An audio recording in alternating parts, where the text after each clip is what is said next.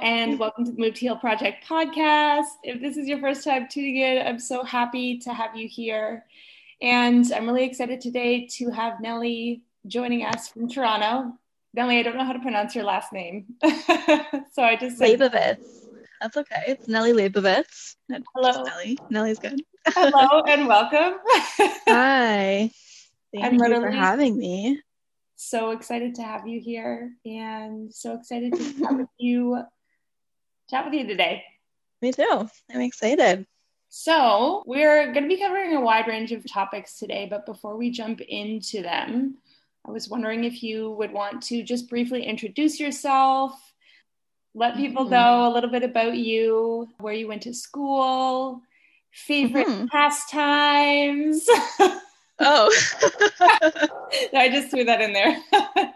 I like long walks on the beach, the color red. Yeah. I love long walks on the beach. Um, I mean, who doesn't who doesn't like the beach? I love no water is my favorite. Water is my favorite element. Yes. Of them all. So I just feel very, very calm and relaxed when I'm when I'm near water or when I'm in the shower. But anyways, yeah, my name is Nellie. I'm a holistic nutritionist from Toronto, as you just mentioned.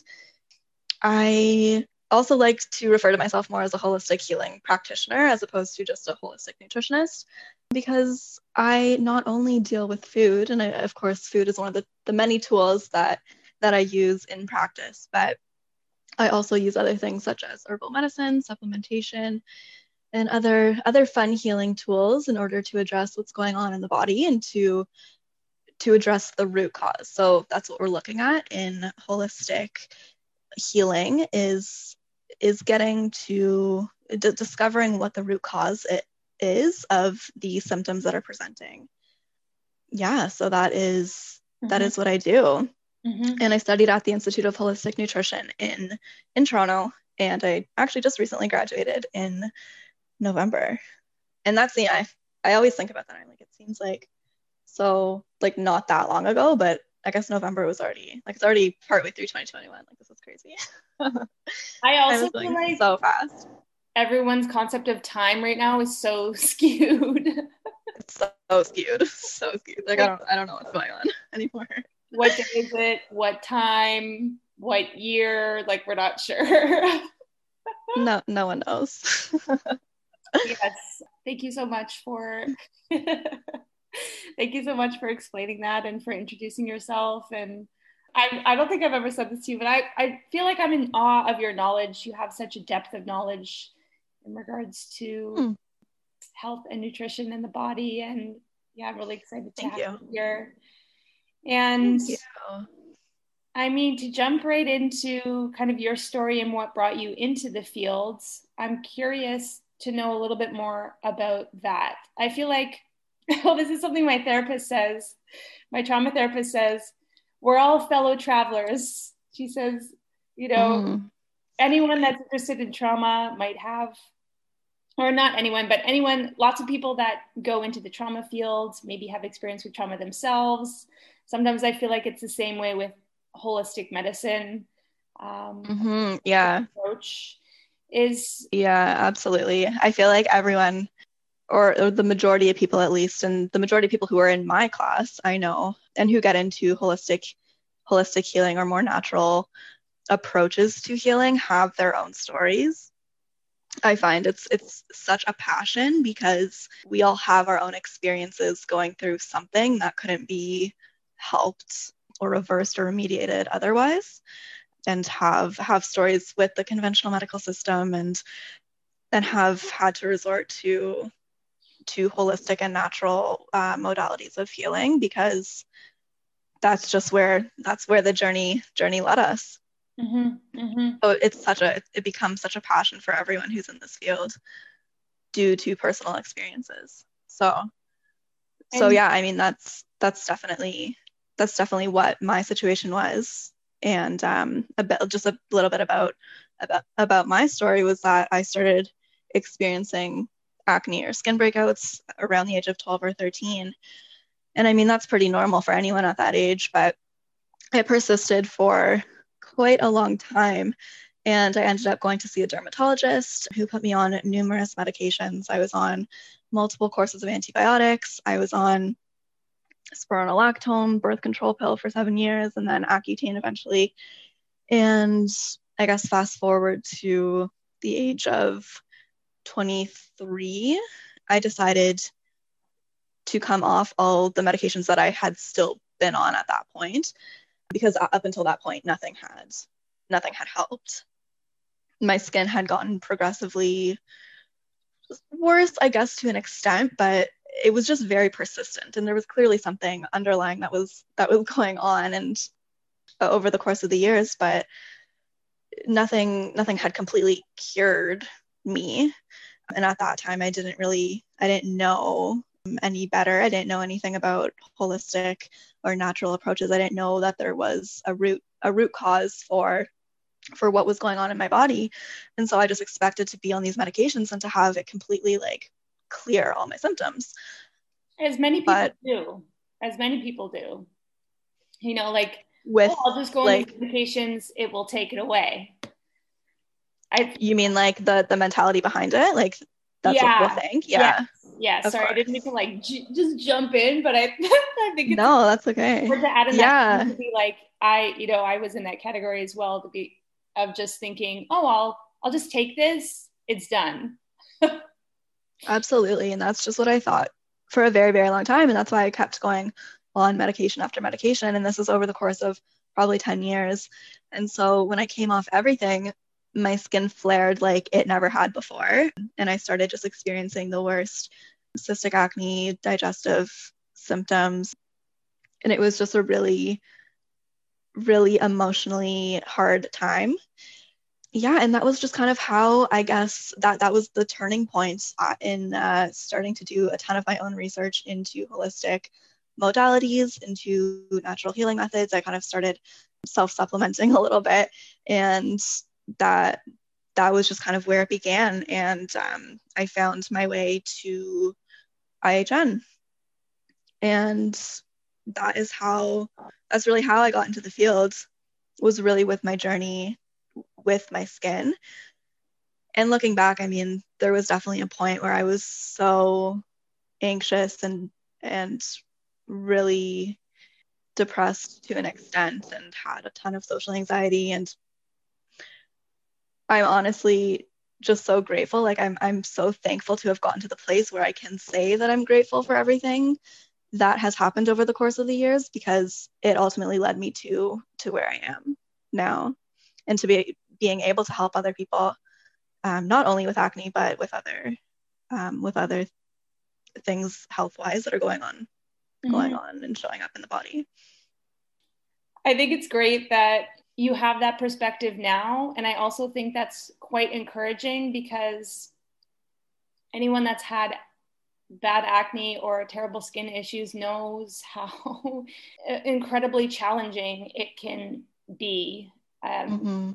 uh, through my periods of bad acne when I was 16, 17, 18, 19, it, it was excruciating is a good word to use. I just mm-hmm. wanted to disappear yeah and, and i mean mm-hmm. and and pe- people said to me like it's just it's just acne like it's just it's just your skin like why like it doesn't matter like why does it matter but that's your first impression to the world mm-hmm. it does matter and it hits of course it hits everyone so differently but it is very very emotionally difficult to deal with and I, I think that unless you have gone through it, it's really hard to understand how it can be so um, emotionally taxing.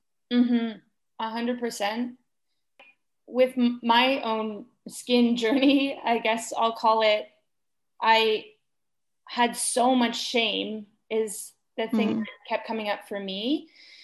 And this feeling of, yes, like I just said, wanting to disappear when I met new people or presented myself to other people, you know, I kept thinking, what are they thinking?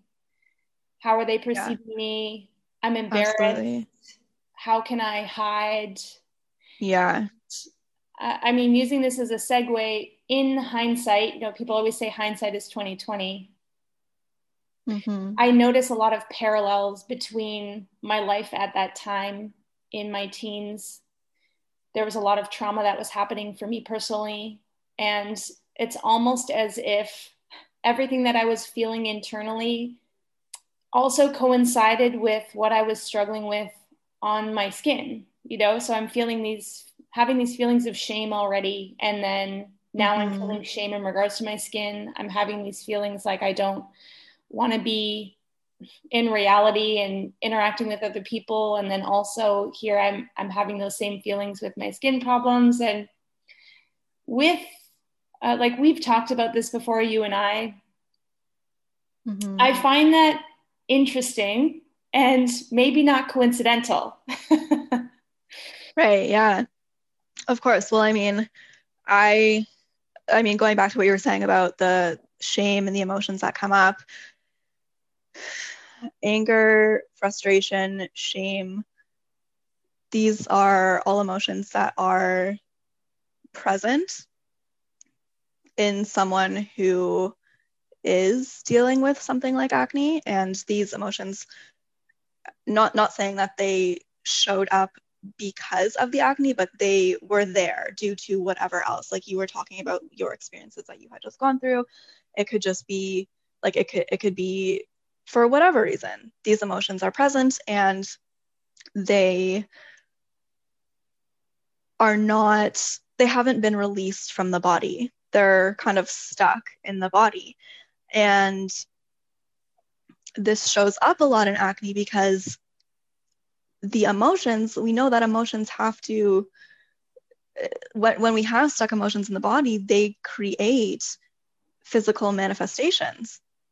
And so the these fiery emotions of anger and frustration and shame build up in the body and and we don't have we don't have any other other ways or we we've tried but we just haven't been re- able to release these emotions and they start bubbling up through the skin and creating this fiery inflammation on the skin and it's interesting because in traditional chinese medicine these emotions of frustration and anger reside in the liver. So we know in TCM, there are organ associated emotions, and every organ has different emotions that are associated with them. And so in TCM, anger and frustration reside in the liver. And it's interesting to note the parallel of physiologically, like on a physiological level, what's going on is anyone who's dealing with acne, there's always an implication with the liver. There's always something going on. I don't care who you are. If you have acne, there will always be support needed for the liver. So it's interesting to make that parallel and to, I guess, kind of draw draw those conclusions between um, how it's showing up emotionally and how those emotions reside in the liver and how on a physiological and cellular level we need to address the liver with more like physical tools as well. So interesting. And even though we've talked about this before, I feel like I'm I'm always shocked with hearing about this because the mind and body are so intricate. Like everything is so interconnected. And I just had a mm-hmm. flashback as you were sharing that. In my late teens, early 20s, I sought help from a biofeedback therapist biofeedback therapy is very hard to explain properly. I don't want to um, mangle the explanation of it, but when I went to these biofeedback therapy sessions, my liver always showed. And I, I just remember that now. Yeah, right. Mm-hmm. I thought it was funny at the time because I was drinking a lot. So okay. I was like, yeah. oh, haha, my liver is showing um, in these scans.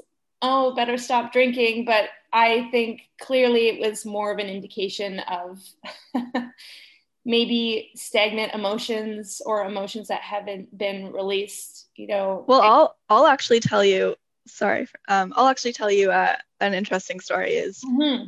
I had been working like I've been working with my nutritionist for quite a long time, and she also does a form of uh, biofeedback.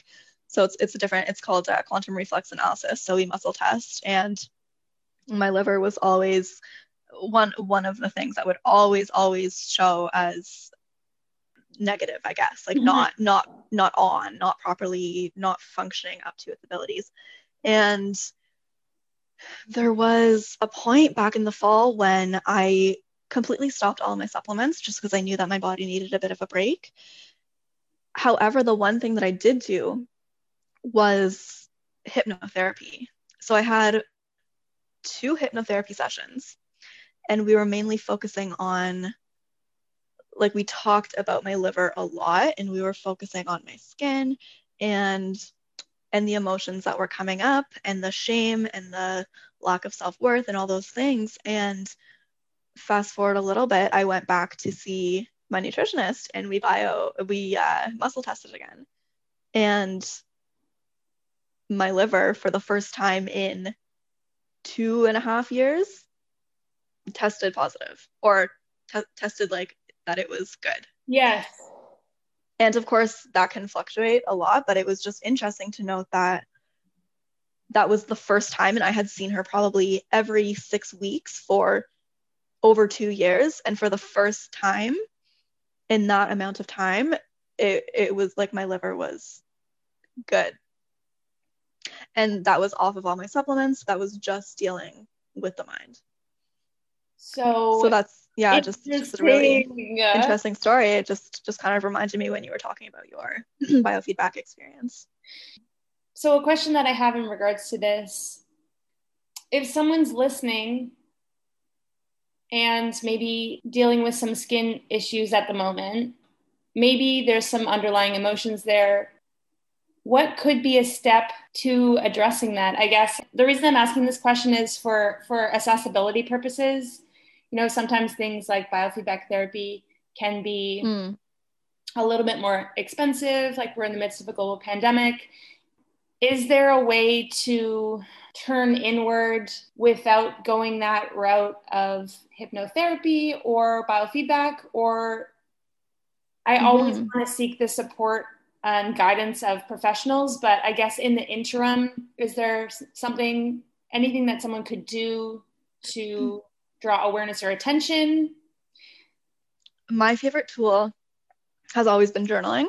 Mm, mm-hmm. That's something that's been so useful for me just to get my emotions down on paper because we can always we can always think about how we're feeling and and sit with it but I find it so therapeutic and cathartic when you are able to just write write things down and just get it out.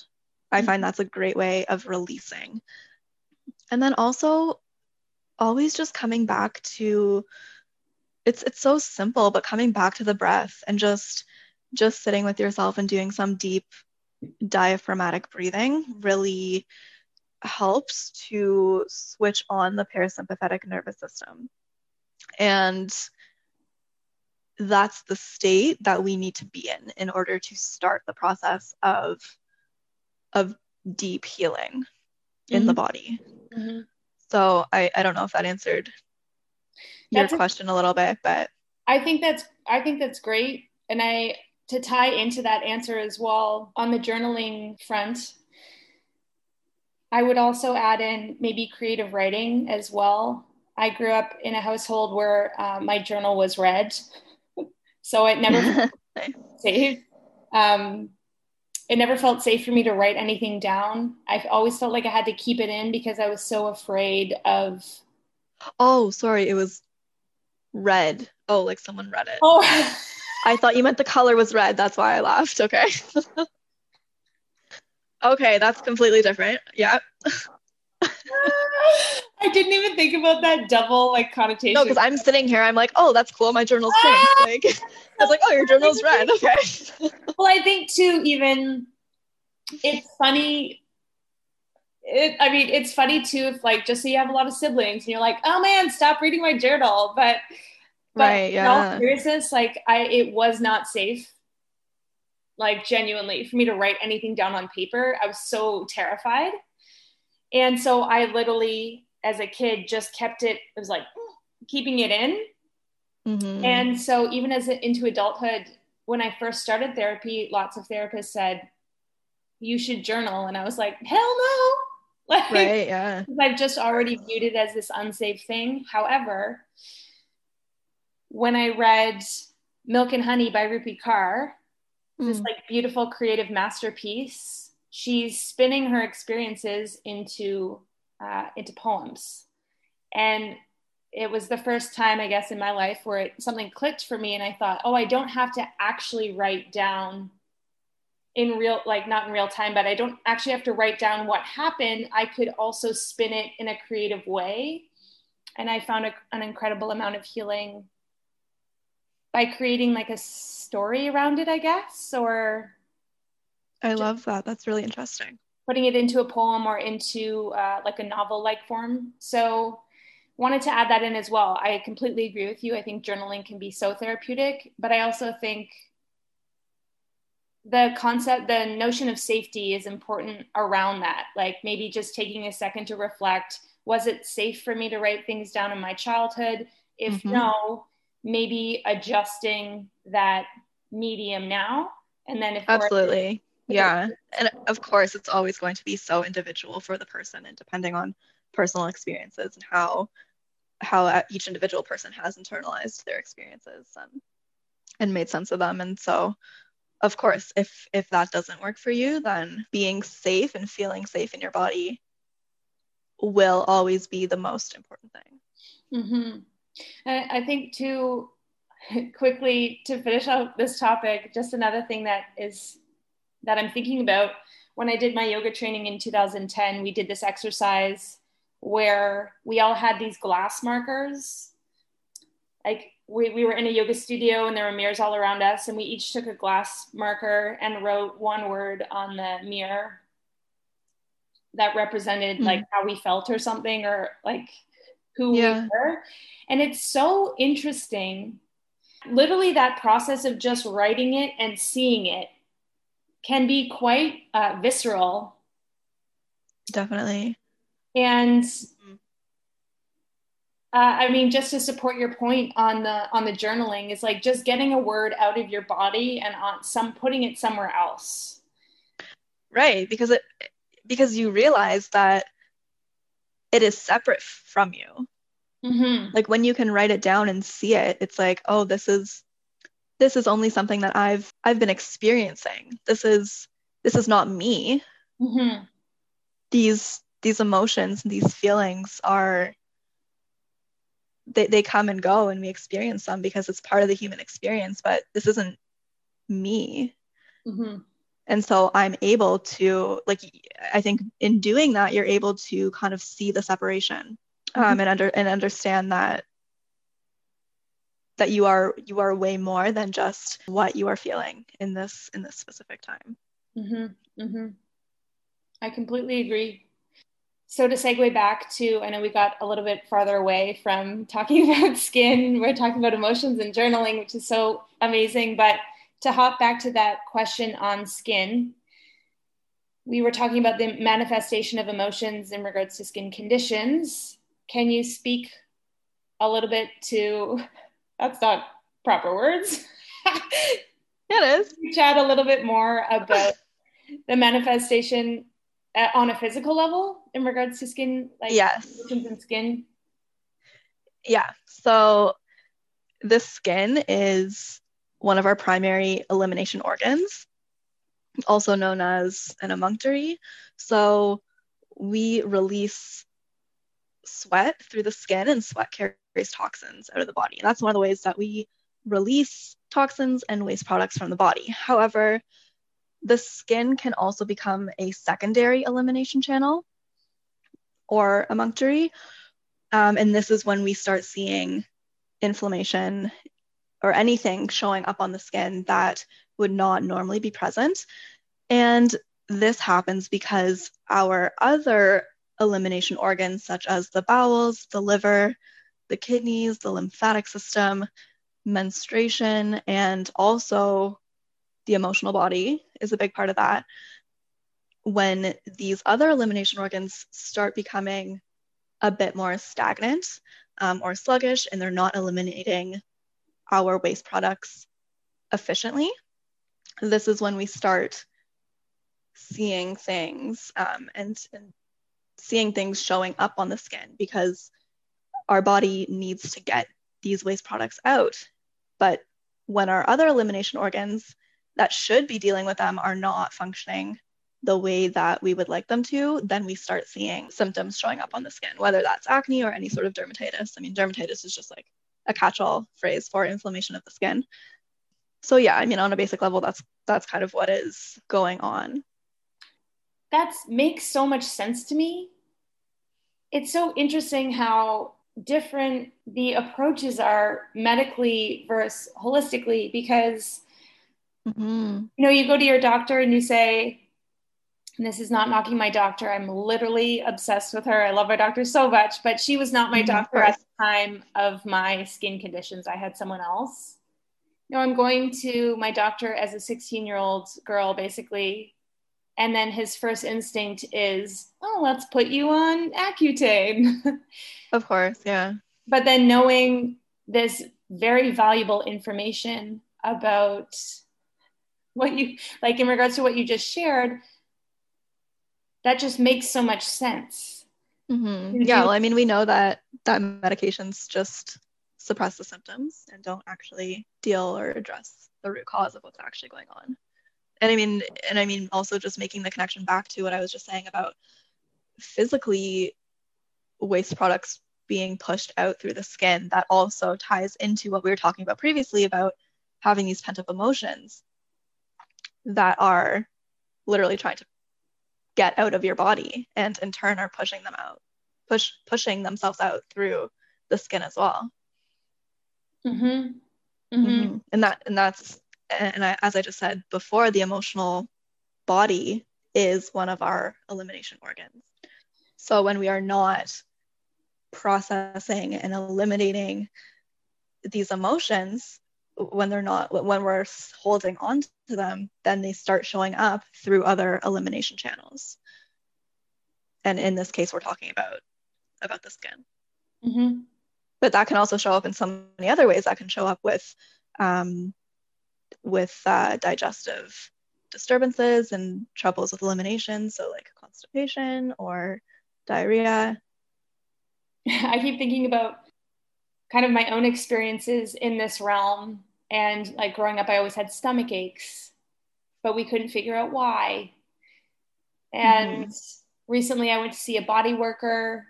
I mean, that's not an accurate description of what she does because it's rooted in like quantum physics and biofeedback. And she's literally brilliant. But I've always had knee pain and I thought it was normal because I'm a runner. And she said to me, "Oh, it's uh, it's actually fear manifesting in the knees. Right. His knee pain and blew that blew my mind. I was like, what do you mean? Get it out. Get the fear out. I think hearing things like that, including the information that you're sharing, it's an invitation. You know, it could be an invitation. Okay, what am I holding in? yeah what, absolutely. what have i not what have i been afraid to express and mm-hmm. kind of doing that thought work around it could also be a useful first step you know is just that reflection point which can feel quite scary I, am sure for a lot of people myself mm-hmm. included mm-hmm. you know thinking about well why might i have fear that's manifesting as pain in my knees where's that fear coming from why is it there Mm-hmm. Um, and but, even like taking it a, a step in another direction and, and looking at it from like a very literal perspective. So mm-hmm. Something that's showing up in in your knees, maybe it's like, well, is there an area of your life where you're struggling to step forward into? Or surrender even. Yeah or like if you're experiencing sh- um, shoulder or back pain it's like what burdens are you carrying? What like just starting to even because a lot of the time like we don't have those people to be like oh it's fear or like to tell you to tell you and i mean mm-hmm. ultimately we should never have to or we don't need to like look to ever look outside of ourselves to have someone tell us what emotions we are experiencing. However, it makes it easier to to look physically at what is going on or what symptoms are showing up in the body and to say what literal parallels can I draw emotionally.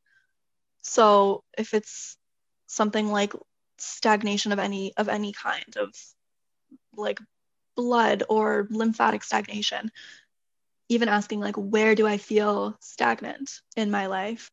Yeah. I just think that's a good a good place to start because it's very accessible it's very accessible. It is. And i don't know if you've noticed this as well but in with client work that i do like in regards to trauma anxiety and depression usually if i ask people point blank just give your first instinct answer what do you think that's from? or what do you think that's associated with? people know. Of course yeah. You're like this it's this.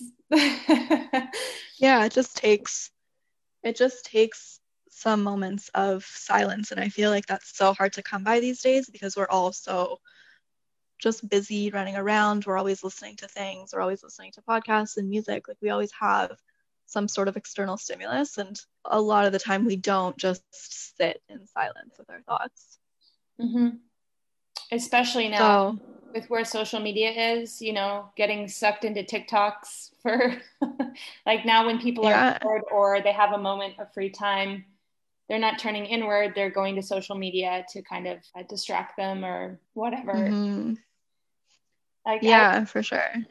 Even another example is like with anything like lung or asthma related or just trouble breathing in general it's like where where are you feeling like suffocated or mm. like just bringing it back to more of to like to more of the literal meaning behind it because i i mean and i also like i believe that every physical condition has a metaphysical causation as well yes um and metaphysical being beyond the physical, looking at the emotional and the the energetic and even spiritual bodies.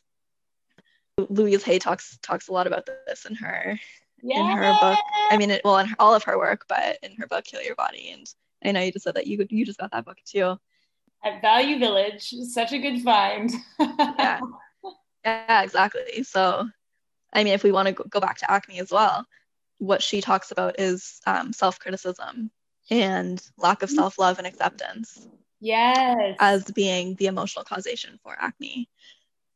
And when, that. yeah. One, yeah, of course. And when, when we're constantly criticizing ourselves or we have external criticism inflicted upon us, we start rejecting our true self. Yes. And, and this is also going back to what you were saying when you had like when you were experiencing acne and same with me is you feel that need to hide and to not want to be seen because you don't fully accept yourself and you're rejecting parts of yourself. Mm-hmm. So it's almost like your body's like, well, if you if you want to hide, here's a reason to. exactly. Yeah. Exactly. When we were talking a little bit about this earlier too is when we're constantly telling ourselves when our minds are telling our body that we are that we don't want to be seen and that we just want to hide for whatever reason that is then our bodies start showing signs of physical imbalance to in a sense like obey the commands that our minds are giving are giving the body yeah. so so then it's so then it's exactly like what you said well, here here's some acne. You just told me that you don't want to be seen. So I'm going to give you this because this is what I'm listening to what you're telling me.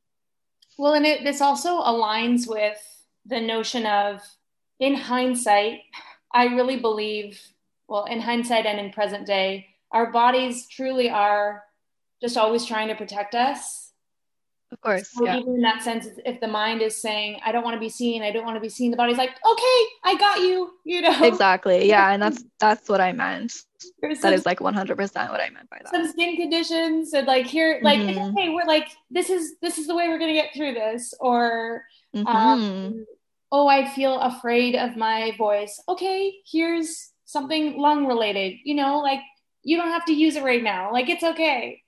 And I, absolutely, I even think to segue this into the into talking a little bit about fight or flight, you know, when the body is maybe is in a chronic state of fight or flight, that's because the body is like, okay, well, there's danger and I mm-hmm. got you. So we're going to stay here in this state because we we can feel that there's danger everywhere. So got to make yeah. sure that we can always run. All these things are yeah. happening to take us away from the stressor, from you know whatever it is, and I think that's. I mean, I've kind of delved more into reading up on this myself due to my past history, like with trauma, but talking a little bit about fight or flight. I read. Yeah. Can we can we segue there? I think there's a parallel here with, you know, like the body's trying to protect us. So then what what is happening in the body during fight or flight? Like what's going on there? Yeah. So I mean, when we're in a state of sympathetic, um, in, a, in a sympathetic dominant state, our ultimately our bodies just believe that they are unsafe, and that just goes back to everything that we've been talking about. Because, I mean, historically, if you think about it, our ancestors in the Paleolithic era hunting for their food, and maybe they were being chased by by an animal. That's kind of the example that everyone uses. Is mm-hmm. that's the state that they would have been in because they were running for their lives. And of course, I mean, in this day and age where the majority of us aren't out here in Toronto hunting for our food, but I am. Oh yeah. Wow, good for you. but um, there are so like so many other things in this day and age that have the ability to turn on the sympathetic nervous system and to just to stimulate the nervous system and to put us into this state of fight or flight. And whether that's what you were talking about with um, any sort of larger trauma or traumatic event or even even anything that may not overtly seem that traumatic but we internalize it and it's how our minds interpret it. It doesn't matter if the event itself is traumatic. It's it's really all about what we think about what that means to us right? So i mean this past year has been a perfect example of of that just being in covid being isolated having so much fear around i mean a lot of the time it's not even related to what's going on but it's just bringing up past fear it's bringing up a sense of insecurity whether that's money or whether that's health um, mm-hmm. this this past year has been traumatic for every every single person mm-hmm. and has has put us to, to an extent and some definitely more than others, but has definitely turned on that fight or flight response to to a great extent. And I mean, this is not only these things; it can also just be like being in traffic on your way to work, or just your daily life, like being at work, having your daily responsibilities, even things like blue light exposure, turn on that sympathetic response, and that's why we also say to not be in front of screens, so like watching TV or being on your computer or being on your phone while you're eating, because when you are in a sympathetic dominant state, our, our energy is shunted away from things like digestion and more towards survival, so energy production. And and just going back to what I was saying, when we're eating and when we're watching TV or on our phone, we are not in that rest and digest, but we are more in the fight or flight. So again, the energy is shunted away from digestion. And that's also when we start experiencing things like IBS or constipation and diarrhea because our bodies, if we're in this, a, a more of a chronic state of fight or flight, then we then our, our bodies, our adrenal glands are on, and we're just focused more on producing cortisol in order to provide energy to the body in order to run. Yeah, yeah is, is essentially what's happening is we think that we need to run. So that is why we are uh, digestion is not a priority during that time. When we're running we're not we're not running and and focused on oh i have to go to the bathroom right? I worked with, um, do you know Corinne Chen? Shout out to Corinne. But when I was working with her over the summer, she actually told me, and now this makes sense, to sit like in silence and eat my meals or just like mm-hmm. sit without doing anything. And at the time I was like, but why? and that, I mean, that okay. also makes sense to me, like that added component, right. component of blue light. And I've been mm-hmm. taking steps to actually just put my phone away, turn my computer off and eat. And it's been quite enjoyable. It's like a back yeah. in the 90s it's so hard. I mean it's just like so ingrained in society to like always be doing something. And it's so hard. I mean i'm so like I, we're all we're all so guilty of yeah being on our phones or like at least something but just something to be aware of for sure now more than ever it, it's weird. There's this almost this narrative around, well, if you put your phone down, you're going to miss something. Like there's mm-hmm. this kind of FOMO culture that's being created. Like, look at all these trends on TikTok. Look at these viral videos. And if you don't see them, then what are you even doing? Like you don't, you're, there's, you know, phrases that are coming out of like catchphrases or that are coming out of these viral videos. And then if you don't watch them, then you don't get it. And and I've I've noticed right. being like, oh, it's it almost feels like I'm being left out if I don't participate, which mm-hmm. I think is a mm-hmm. da- it's dangerous, you know, when and I yeah. think it's important to be mindful around that. You know, when social media first was a thing, like Facebook and whatever mm-hmm. ICQ back then, there wasn't yeah, absolutely. a FOMO type thing happening. It was just sort of like a you participate or not. Mm-hmm. And I mean, even no, go go. And just going going back to like your question earlier about tools that people can start implementing that are super accessible. Mm-hmm. Even something as simple as putting your phone away or just not not looking at any form of blue light while you're eating. That is something so simple that everyone, I mean, it's not simple. I mean, of course it's it's challenging because we're all so used to it, but it's something mm-hmm. that you can start doing today that will make a difference in your digestion and your overall health. I even think it's like these things that are so simple that we just kind of like bypass and we always forget about them because we're we're so used to all the fancy the fancy things and the the remedies and and everything but it's it's just going back to basics is so useful i even think too it's important to acknowledge that for anyone that might attempt to try just setting their phone down like yeah, distraction is a coping mechanism, and so is avoidance. So maybe if it feels like too much to put your phone down for 20 minutes, then you just try with five. You know, just working through that in increments might also be useful. Like it doesn't have to be all or nothing. That can of feel course, yeah. uh, destabilizing for some people. Using myself as an example, I'm an avoidance person. You know, oh, I'll just do this instead without thinking about it. And so yeah. I'm sure there's there's some people listening that are also in that boat. And I think taking that c- compassion that Louise Hay talks about or self kindness, you know, you can start small.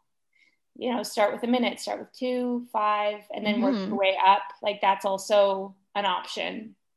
Absolutely. But going back to, I know I keep talking about fight or flight, because I'm so interested in this topic and interested with what's happening in the body. But there's so many people. I mean, as you just mentioned, we're in the midst of a, a global pandemic, and for many, this can feel it feels like trauma. So if there are people that are in a, you know, for example, a chronic state of fight or flight, um, they're feeling their anxiety peak. Uh, maybe that's happening as well are there different food choices that we could be making or outside of you know journaling mindfulness reflection you know are there mm-hmm. dietary changes that could be useful in bringing about a sense of calm or peace or just stabilization even. Right. I mean my motto will always just be to eat whole foods and as much as possible avoid processed and refined sugars having a variety of selection, which is something that I also I'm not the greatest at. I tend to I'm a creature of habit for sure. I tend to kind of eat the same things all the time. But Same. yeah, just always bringing it back to to the whole foods. I think I think something to be mindful of for sure is refined sugar consumption and refined uh, high higher glycemic carbohydrate foods. So things that spike your blood sugar very quickly because what happens when we eat something that's very, very high glycemic? We need an influx of insulin in order to, to shuttle the glucose that has just been released into the cells. And I, it's one of, I think, Newton's laws that says for every action, there is always an equal and opposite reaction. So when we have this influx of of sugar, we then have an immediate drop in blood sugar. So what happens in this case is normally we want our blood sugar levels to be like pretty even. So we have insulin that's that's uh, being released in order to uh, to shuttle in the glucose into the cells, and then we have a release of glucagon in the periods that we're not eating in order to break down our stored sources. So, like break down glycogen, for example, to be used as glucose. But when we have these really sudden spikes, we start producing cortisol. And this goes back to what we were talking about because it puts us, when we ha- having these really prominent spikes, does put our body in a state of stress. We produce cortisol because, like, like what you said, our bodies are just trying to protect us, and it thinks that we are not getting enough fuel because we just had this really sudden drop in blood sugar.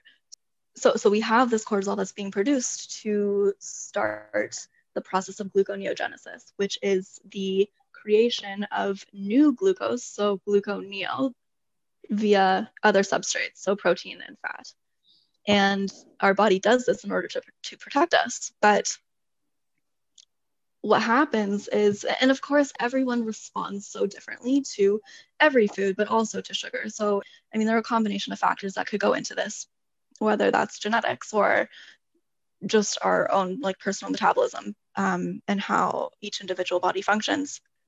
But generally speaking, this is kind of this is kind of what's going on. So it's just something to keep in note because with this production of adrenaline and cortisol, this turns on the stress response again and we have like when again like what i was saying before when we have these sudden spikes so sudden increases and then sudden drops this puts our body into a state of stress.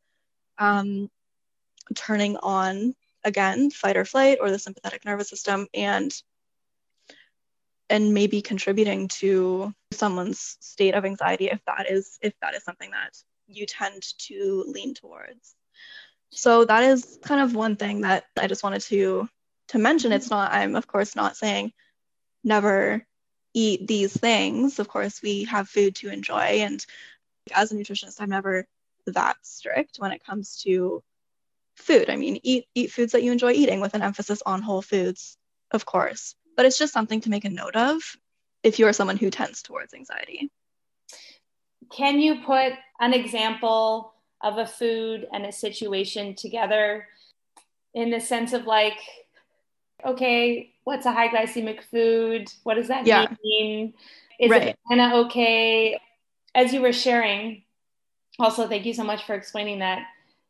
I keep thinking about someone's stressed, they reach for a chocolate bar, but then there are there are foods that aren't chocolate but are still going to have that spike spiking effect, correct? Mm-hmm. Like, yeah, I mean, things that are things that are refined are really the things and i don't like getting nitpicky with this when it comes to whole foods like for example bananas or or higher sugar fruits i mean th- mm-hmm. those that acts so differently on the body too because we have the fiber component to it but like white white breads just right. like refined, refined sugars so sure if you want to have some chocolate then get some dark chocolate but we don't want to be eating like a caramel bar or something like that. Yes. I just brought up caramel bars because I used to like inhale caramel bars when I was 10 years old. Um, but but yeah. yeah, I mean that's an example. Again, with fruit, I don't I don't touch on that really. Like if you eat fruit, I I, I hate the whole fear around fruit. It doesn't. I used to definitely experience that, but it just doesn't really. It doesn't sit well with me, and I don't I, like. Yeah. Pardon? When I worked at Soul Cycle, our our go to snack was always like a banana before we rode. You know, some mm-hmm. banana. But yeah, I, and I mean that's good. Like that's energy that you're going to be utilizing very very quickly. I had a, a situation on this topic a few days ago where I think I had gone out in the morning, had a large soy latte or something, and then it was 3 p.m. and I felt really upset about something. So I called a friend and I could not stop crying. And yeah. he, was like, What's wrong with you? And I'm like, I don't know. And then at the very end of the conversation, he said, Have you eaten anything today? And I was like, No. And he said, Okay, yeah. hang up, go eat a balanced meal, and then call me back. Mm-hmm. Yeah, of course, because like, that's, yeah, blood sugar, blood sugar fluctuations like that can also create um, just like mood mood imbalances as well.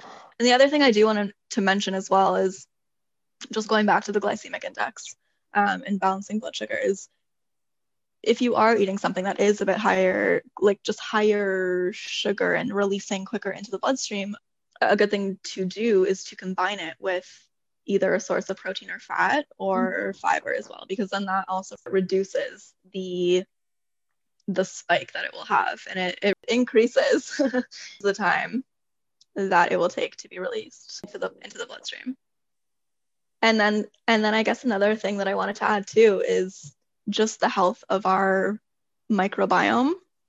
So the beneficial bacteria and the maybe not as beneficial bacteria or viruses or everything that's residing within the gut we know that our food choices have a huge impact on the microbiome. And we all have amounts of maybe not as beneficial bacteria and yeast and, and things we, we all live with all of it in our digestive tracts and mm-hmm. we we can experience a, state of dysbiosis which is an imbalance of of the more pathogenic bacteria or or organisms in the in the gut when i mean for like in, in so many there are so many things that can have an effect on our gut microbiome but but one of the ways to keep it healthy is is making sure to eat a whole food a whole food diet with lots of lots of fiber lots of prebiotic rich foods so or even taking yeah. probiotic as well i mean Mm-hmm. I take. Yeah. I, yeah, but yeah. Yeah, I, no, and I was just mentioning that because a lot of our gut bacteria actually produce. I, I just wanted to go back to the whole um, anxiety and mental health piece because a lot of our gut bacteria produce certain neurotransmitters. Yeah. So, for example, yeah, so serotonin, which is a mood stabilizer, the majority of serotonin is produced in the gut um, as well as melatonin. We actually make up to, I think it's like 400 times more melatonin in the gut than in the pineal gland, which is really interesting. And that's an essential, that's essential for sleep, regulating our sleep. Yes. And we know that sleep and and mood and um, mental health are very very intimately connected and then as well as dopamine as well so and and uh, and GABA, which actually has an an, an anxiolytic effect, so reduces anxiety and is also uh, mood boosting as well. All these neurotransmitters are produced by the bacteria in our digestive tracts, which is why it's so important to be feeding ourselves great foods, good foods. I also think this knowledge, you know, it tying back just to piece this puzzle together, if someone's in a state of fight or flight, then it's going to be affecting their digestion. But then, as well, it's almost perpetuating the cycle is, everything is cyclical because then maybe they have their neurotransmitters then in the gut because their digestion is affected. Now their serotonin level is affected, and then they can't sleep. Yeah. So everything, everything, everything in the body is connected. It's like dominoes. Every single thing. And mm-hmm.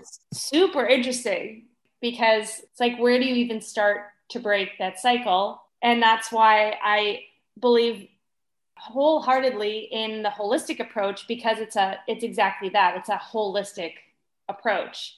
It's not just saying well we're going to take this to look at this but then what about the domino effect? What about all of this over here?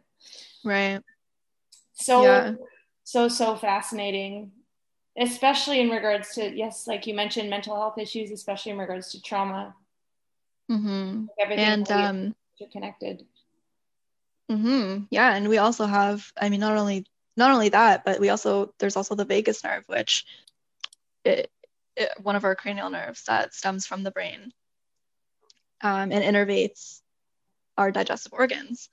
And so, even doing things to stimulate it has it has parasympathetic um, innervation to our digestive organs. So so even doing things so like we want to stimulate the vagus nerve in order to stimulate more of that parasympathetic nervous system state or the rest and digest so even doing certain things like what we were talking about before like deep breathing or or hydrotherapy so like hot mm-hmm. um, and cold like really cold showers or just exposing yourself to the cold i mean diaphragmatic breathing will always be be my favorite thing. But even um, something like singing is amazing at stimulating the vagus nerve. Mm-hmm. That's so interesting. I, I'm thinking about Wim Hof and his mm-hmm. whole method right as well. But I think we were talking about this yesterday is I just looked up an article on uh, regulating the nervous system and it talked talked about the importance of stimulating the vagus nerve for that and then it mentioned medication and again, this is not to knock anyone's choice to take medication. Everyone needs to make the decision that's best for themselves. But as you're talking about here, there are so many other ways to stimulate the vagus nerve. Yoga is another one, like obviously mm-hmm. breathing from the diaphragm, but there are a few yoga forms that can help with that. I also noticed, and again, this could be taking a leap with this example, but when I worked at Soul Cycle. I was on the early morning shift. I had to leave my house at 4:45 a.m. And I am so cranky. Like I am not a morning person. It's just not happening for me. It never has and it never will. Like I hate getting up early.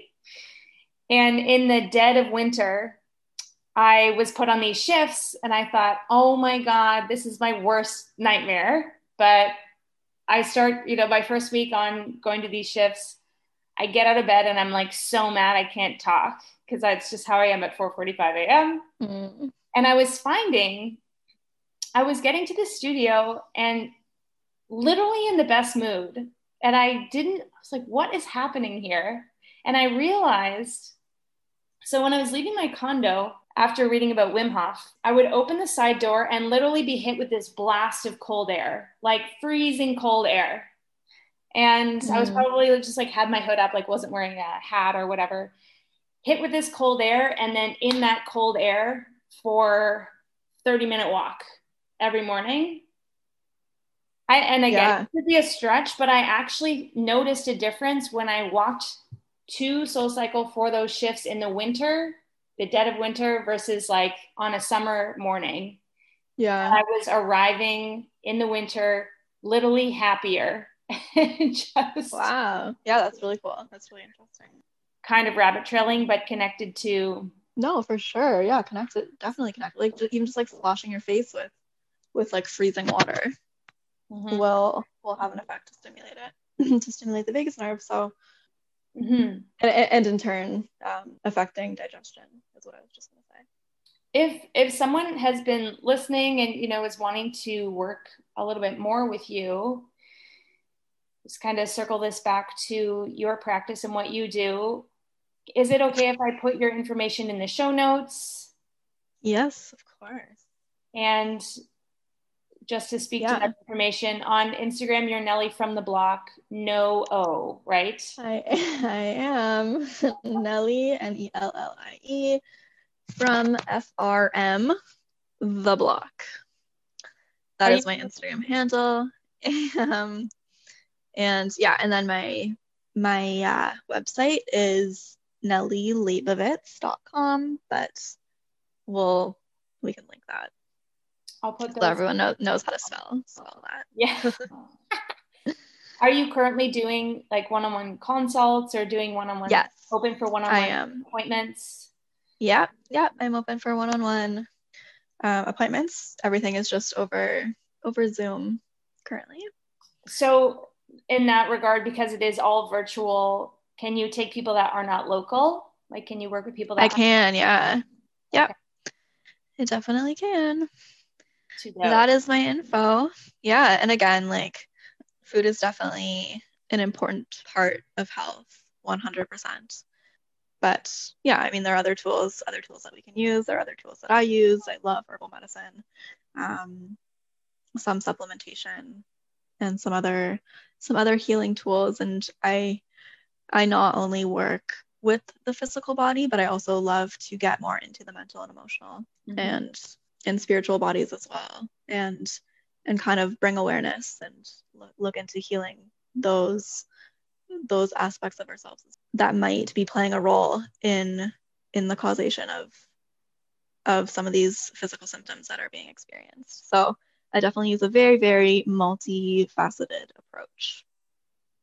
Yeah. I love that so much. And I really appreciate you taking the time to share your wealth of knowledge today. I know we only, it's like we just got a little slice of it today. Um, yeah. Oh, but, yeah. There's, we could have gone on for hours.